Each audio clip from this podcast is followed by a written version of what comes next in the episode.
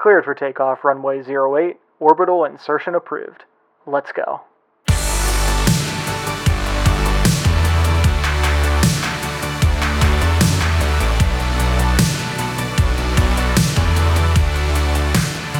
Hey, what is up, everyone? This is Jay Simpson, and you're listening to the Ignited Flight Podcast, where we bring information and inspiration for everything aeronautics and astronautics. Like I said, my name is Jay. I'm an entrepreneur, an investor, a disciple maker, and I'm also a private pilot and spaceflight enthusiast. Welcome to the podcast. On today's episode, we're going to be talking about Unity 22. Unity 22, of course, being the first demonstration mission from Virgin Galactic to demonstrate commercial flight to the boundary of space. This recently just happened on July the 11th, 2021, and my what an accomplishment it was. Virgin Galactic successfully flew its Unity 22 space plane to the boundary of space. I do want to indicate that this is quite an accomplishment. In our previous episode that I entitled the July 2021 Space Race, I mentioned that I wasn't fully confident that Virgin Galactic would be successful. And again, not that I don't support Virgin Galactic, but just looking at their past history and also understanding kind of their goals, I, I, was not certain if they would be able to do it. Also, with the idea that it seemed almost as if they were trying to rush ahead to beat Blue Origin, which their flight is scheduled on July the 20th, just nine days after. And well, I couldn't be more wrong. They were definitely successful. A very successful flight, mission accomplished, and a major milestone reached for the company. And I, again, want to celebrate that fact because there have been a lot of individuals, a lot of people on the ground a lot of effort in testing and manufacturing, and honestly, a lot of new developments that have been made specifically for Unity 22. And I do want to celebrate that and congratulate Virgin Galactic. And again, we want to talk about this today in more detail because I know that you're wanting some more information about how this went down. So, again, July 11, 2021 was the flight, and in the morning, you had six individuals that went ahead and boarded Unity 22. Of course, the first was the founder and CEO of Virgin Galactic, Sir Richard Branson. And again, I can't blame him. If he's invested this much time, effort, and energy into making sure that his dream becomes a reality and literally providing a gateway for commercial activity right to the boundary of space, um, I mean, kudos for him. I would be on board my own spacecraft. So he was actually one of the six that were on board. Of course, there were other, there were three other mission specialists. One being Beth Moses. She is the chief astronaut instructor. She'd actually flown on another previous test flight there was also Colin Bennett. He is the lead flight operations engineer. Again, he had the privilege of kind of looking over the vehicle, seeing how the performance was, um, while Beth was, of course, kind of taking it in from the experience of how a passenger would take it. And finally, Sirisha Bandla. She is the VP of Government Affairs and Research Operations, also very integral into this whole process of creating uh, Unity 21, uh, Unity 22, I'm sorry, and uh, flying in 2021. And uh, so she was also on board with Sir Richard Branson.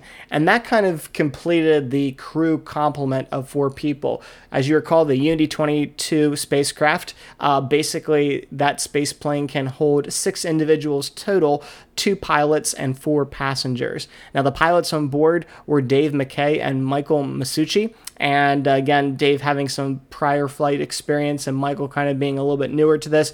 But again, amazing flight. Everything went off perfectly. And I do want to mention also, also in the background, the people that should be really mentioned as well are the mothership pilots. As you recall, the the uh, the whole idea, the concept from Virgin Galactic is that their space plane rides on the belly of a larger aircraft, and it kind of hitches a ride up until about 45,000, 50,000 feet, where then it detaches and completes the rest of its mission. So the pilots of that mothership, in this case being the VMS Eve, um, they are highly important and integral to mission success. And they were Kelly Latimer and CJ Sturckow. So congratulations to everyone involved. A very successful flight overall. And again, this taking place on a Sunday morning, you saw the whole complete vehicle, both with Eve and Unity strapped together, take off from Spaceport America in New Mexico, which of course is the first um, purposeful spaceport ever created in the world.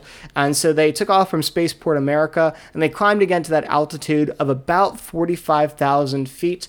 And then they proceeded with their countdown. Very similar to a launch of a traditional rocket here on Earth, there's a countdown in place uh, as both vehicles prepare for separation and for Unity to ignite its engine and take off. So at T minus zero, the call was made for detach, detach, detach, and you see Unity 22 go ahead and separate from VMS Eve. Shortly thereafter, you saw Unity 22's hybrid rocket engine fire up, and it fired perfectly.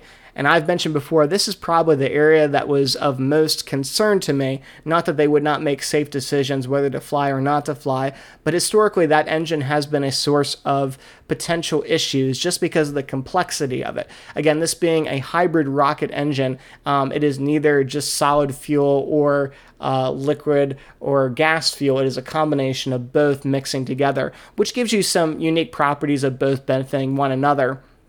But again, historically, this engine has been a little bit more challenging, both on the development and operation side, and it worked perfectly. So, congratulations to that engineering team. You should be proud of yourself. Um, so, you saw Unity 22 go and fire up its engines. You saw the pilots again take this vehicle and kind of point it nose upwards, and it's it's really an incredible sight. If you've had the opportunity to check out the video of this, it's really quite amazing as you see the detachment, and then you see VMS Eve, the large mothership, kind of roll to the left, slightly out of the way, and then you see Unity going to fire up its rocket engine at altitude and then take off and careen highward, you know, straight up in the sky, heading towards its trajectory for flight. It really is incredible. It's it's still very awe-inspiring to see this, and I think it's important to say this again. Um, of all the vehicles, this probably is not my favorite, but it still is an incredible machine, an incredible work of art, and it's inspiring. It's inspiring to see um, this kind of thing actually take place and uh, these kind of achievements being made. So again, congratulations to the team. Um, so again, the engine fired perfectly. It fires for about 60 seconds and uh, goes all the way up uh, to its its um, kind of cruising altitude where the engine shuts down. The vehicle be- continues to climb till it reaches apogee, and then it prepares for re-entry. But right after it crossed an altitude of 50 miles, uh, Sir Richard Branson shared an, an incredible sentiment, and the intent was for this sentiment to be shared live. But because of some communication issues, we weren't able to hear it live in the moment. But we were able to see this uh, play out later and uh, just get the, the the audio and the video for that matter from um, the actual cabin where the these individuals were flying aboard. And this is what Sir Richard Branson said at that point that he crossed that 50 mile line. Um, and again, for that 50 mile line, um, we're going to talk about this in a moment, but that is one definition of a boundary of space. So once they cross the 50 mile line, both the pilots said, Welcome to space. The people on the ground said, You know, they've transitioned into space. And at that point, Sir Richard Branson shared this sentiment. He said, To all you kids down there, I was once a child with a dream, looking up to the stars.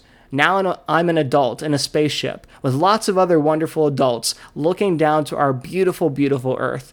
To the next generation of dreamers, if we can do this, just imagine what you can do that's a powerful statement. And, and, I love how it is geared towards the next generation, just the encouragement. And I think that's been really key with all aspects of spaceflight is that as we have seen different countries take these endeavors forward, be it on the private sector or, you know, from a government standpoint, it really is an accomplishment. It, it stirs your spirit and it does make you say, well, if that's possible, what else can be possible? And I love how that's directed uh, to the next generation because, quite honestly, the accomplishments that we are doing as a society, as Virgin Galactic is making in this endeavor, it's just paving the way for what will come in the future, which is hopefully more of a spacefaring civilization. So I love how he directed that straight over to uh, the younger generation. It was a, a, very well put together statement, and I just I give it to Sir Richard Branson. I have a lot of respect for him, and it definitely proved true in that moment as well.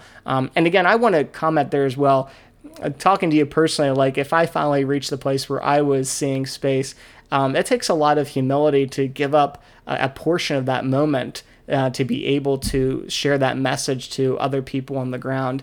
And, you know, I don't make light of that. That was probably 25% of his time that he had in weightlessness that he stayed strapped in his seat and just wanted to convey those thoughts. So, again, I just ton of respect for you, Sir Richard, and uh, I, am pleased that you took that time out of that very special moment just to kind of pass those statements on to the next generation. Unity 22 continued to climb upwards. And again, as the vehicle, the engine shuts down, what's unique about this space plane is the feathering configuration. And this is where the back half of the tail portion of the spacecraft actually folds up at almost a 90 degree angle. And this is actually in preparation for reentry to make it as streamlined as possible. Those winged tail areas are not necessary. It's actually counterintuitive to the reentry um, parameters, but obviously you want them for a landing sequence as Unity 22 does land like an aircraft on a runway. So whenever the um, that whole feathering configuration takes place and the aircraft, the space plane, I should say, kind of folds up, it actually positions the cabin in a way that looks straight down at the Earth. So across all these 17 different windows um, through the cabin, uh, it gives you just incredible views of uh, just the, the Earth from that from that area. Um, just really, really incredible, just spacious, and just being able to see all those things. Um, the one thing I will say is that those windows do point downward. Now, some of those you kind of you can see horizontally, but I think I would want to see not just what was below me, but also I want to see into the grandeur of space as well. Um, but so the, the vehicle shut down the engine, it configures in that feathering position, and then it continues to climb with what's left of the velocity that it was carrying um, from the rocket burn from the hybrid engine. And it reached its apogee, which is the top of its trajectory path. This is the point where it runs out of energy of climb, if you will, at apogee, and then it begins its descent back to Earth. And it hit its apogee at 282,773 feet. Uh, to the best of my knowledge, that seemed to be the, the point. 282,773 feet. Um, that's not the official number, but that's the rough approximation as close as I could get it. And that basically equates out to 53.5 miles or 86.189 kilometers. Now, once you remember those numbers real quick, I know they're a lot there, but 53.5, basically above 50 miles, and then specifically the 86.189 kilometers is what that equates out to.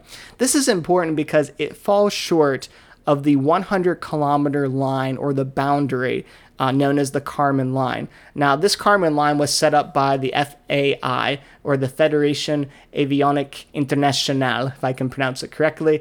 Um, but basically, they have set the standard for space standards, if you will, and they have identified that 100, 100 kilometer line, the Kármán line, or 62.13 miles, as the definition of where space actually begins. And again, there is no clear cut lines like you cross a point and you see a sign that says welcome to space. But that's where generally most people, in fact, about over 95% of people agree that is where the boundary of space actually begins, is the 100 kilometer line. And again, um, Virgin Galactic's Unity 22 does not, as part of its flight plan, go to that high of an altitude. It sits right around just below it at the 86 point. 86 kilometer, 282,000 feet line.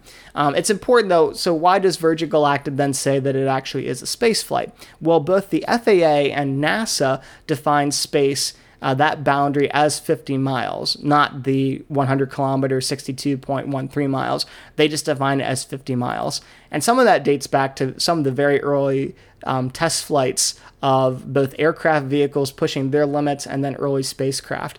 Um, because again, with the Air Force, um, that you can actually get your astronaut wings depending on the altitude at which you fly. So some of that dates back to all that way, but the, the important thing I want to point out here is that while it does fall short of the 100 kilometer line, it does cross over an area that we call the mesopause. Now, the mesopause is the boundary between the mesosphere, the mesosphere, sorry, and the thermosphere, and that's different areas of our atmosphere. But crossing over that mesopause is at 86.182 kilometers, and Unity 22 went to 86.189 kilometers. So 0.189 kilometers versus 0.182 kilometers. So just barely getting over that threshold of the mesopause, which I think is also a great accomplishment. And I want to point that out. Um, now, I know there's a lot of um, talk back and forth. Was this really a space flight? Was it not? And again, you're hearing my opinion on this. I, while I think this is a great endeavor, I personally don't consider this a space flight. Yeah, you can hate me for that. That's fine. You could you could reach out to me on Instagram and tell me that you disagree with me. But for my opinion, since it doesn't cross that 100 kilometer line, um, I don't think we can count that as a space flight. And I think you can obviously it is an incredible experience to the boundary of space but it doesn't really cross into the area of spaceflight, which then calls into question if you're an individual riding aboard um, Unity 22 or any of the further spacecraft that Virgin Galactic produces that still fly below the 100 kilometer line, should you be called an astronaut?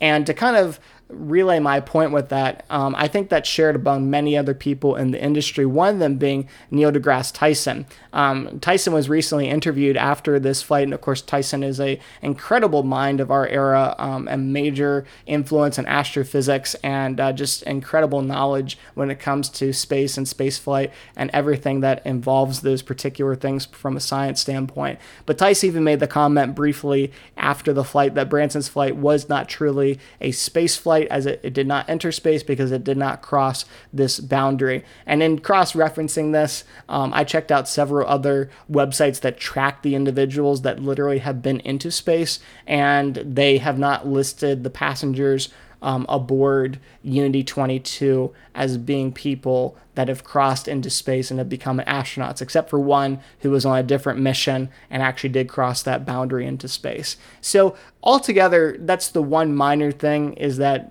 do we call these individuals astronauts? Is this really a space flight? In my opinion, no, it's not. Still an incredible accomplishment. And I do not want to minimize that because it is an incredible feat for what they've accomplished. But at the same point, um, I, I again, I don't think you're really going into space if you're on this type of flight plan. Altogether, the entire experience was about an hour and a half total um, from going out to the mothership and loading up in Unity 22, climbing to altitude, detaching, and then flying off to the boundary of space. Um, uh, roughly about 14 minutes of that is aboard. I mean, you're aboard Unity 22 the entire time, but when Unity 22 has been separated from the mothership, and then it fires its engine, goes to apogee, and then comes back and lands. That whole portion is about 14 minutes. And what I want to point out too is that of those 14 minutes, four of them, roughly, just four or slightly under four, are four minutes of weightlessness. And of course, that's a very key component of you know being a, a commercial passenger is I want to experience that. I mean, where else am I going to get a legitimate experience of weightlessness? And so that's something very, very key. It's a big selling point of any commercial spaceflight activity.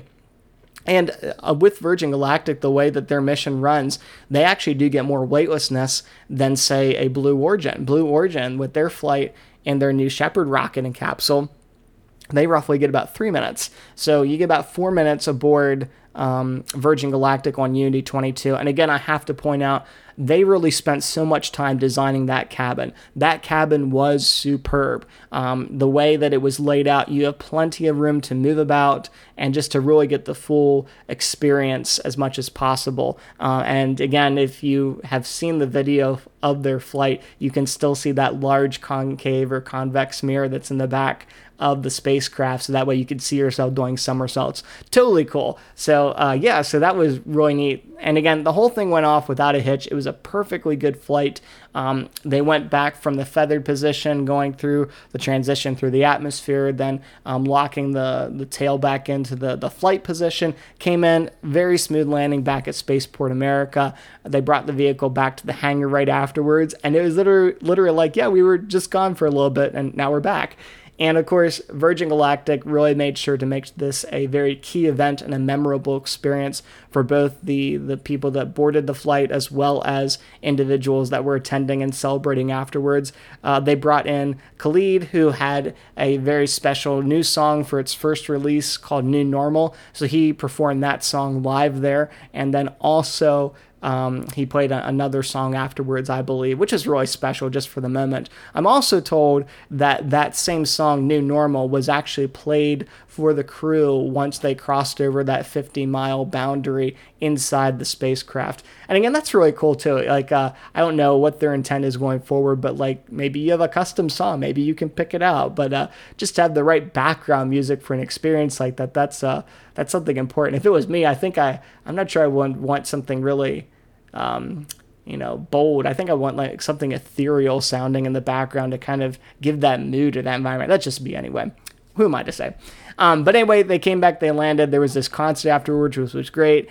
And then probably the big key moment is what uh, a lot of people are looking forward to having gone on this flight is the astronaut wings pinning ceremony. And this is where you receive astronaut wings for being aboard that flight. And again, this calls into question are they really astronauts or not because of where they went and their trajectory of their flight. And again, per Virgin Galactic, they're calling them. So we're going to roll with it for this portion of our conversation. The wings that they had designed are very unique. They actually look like sycamore seeds. So, like the fluttering seeds that come out of trees um, and they kind of helicopter down. There are two of those that are made into um, a wing formation. So, very, very unique. Um, it doesn't really look like aviation wings, though. Um, so, if you've ever seen like a U.S. Air Force um, uh, pin that shows their wings that they're a pilot. It looks more like wings, like eagle wings, and I, I don't know. I was expecting something along those lines, um, I was a little disappointed with the design. And again, if it had been me and that had been pinned on me, I just like, ah, I'm not so sure. It's not what I was envisioning in my mind. But again, this is what Virgin Galactic has come up with. I'm very curious to see what Blue Origin does because they, I believe, are planning a similar ceremony um, where you will get pinned on astronaut wings as well. And again, in my opinion, since Blue Origin is crossing that 100 kilometer line, that is a legitimate um, astronaut rating classification. So those, in my opinion, I think that would be more appropriate. But they did have that wonderful ceremony afterwards, and all in all, just an incredible flight altogether. Um, so Virgin Galactic right now, um, they're planning a few more test flights in the next coming months, and then their first paid flights are in 2022. They're really um, aiming for that at the beginning of next year. I don't see any reason why that wouldn't happen unless there's more technical problems. But if this uh, flight was any proof, like this thing went on perfectly. So again, congrats to Virgin Galactic, Sir Richard Branson, and the team. Uh, you guys did an incredible job, and really proud of your accomplishment. They are estimating it right now one of these seats will go for roughly $250,000 a seat to board this aircraft or this space plane. We will see how that turns out in actuality when they actually announce the public pricing. And uh, so we'll be keeping an eye on that and definitely will keep you posted as we see that in the future. So I want to ask you, what do you think? Does the Virgin Galactic flight count as a space flight? Is this something that you would ride aboard, or are you more like me and you are waiting for Blue Origin aboard the New Shepard capsule? I would love to know. So feel free to reach out to me and let me know your opinion on all of this, whether you agree or disagree. I would love to have a conversation with you. You can reach out to me on Instagram. My handle there is at jaysimnow. That's J A Y S I M N O W. I would love to hear your feedback from this episode, any questions you might have, or future value that you would like to gain from this podcast. And as always, I hope that you leave this episode feeling inspired. Thanks for joining me on the Ignited Flight podcast and have a stellar day.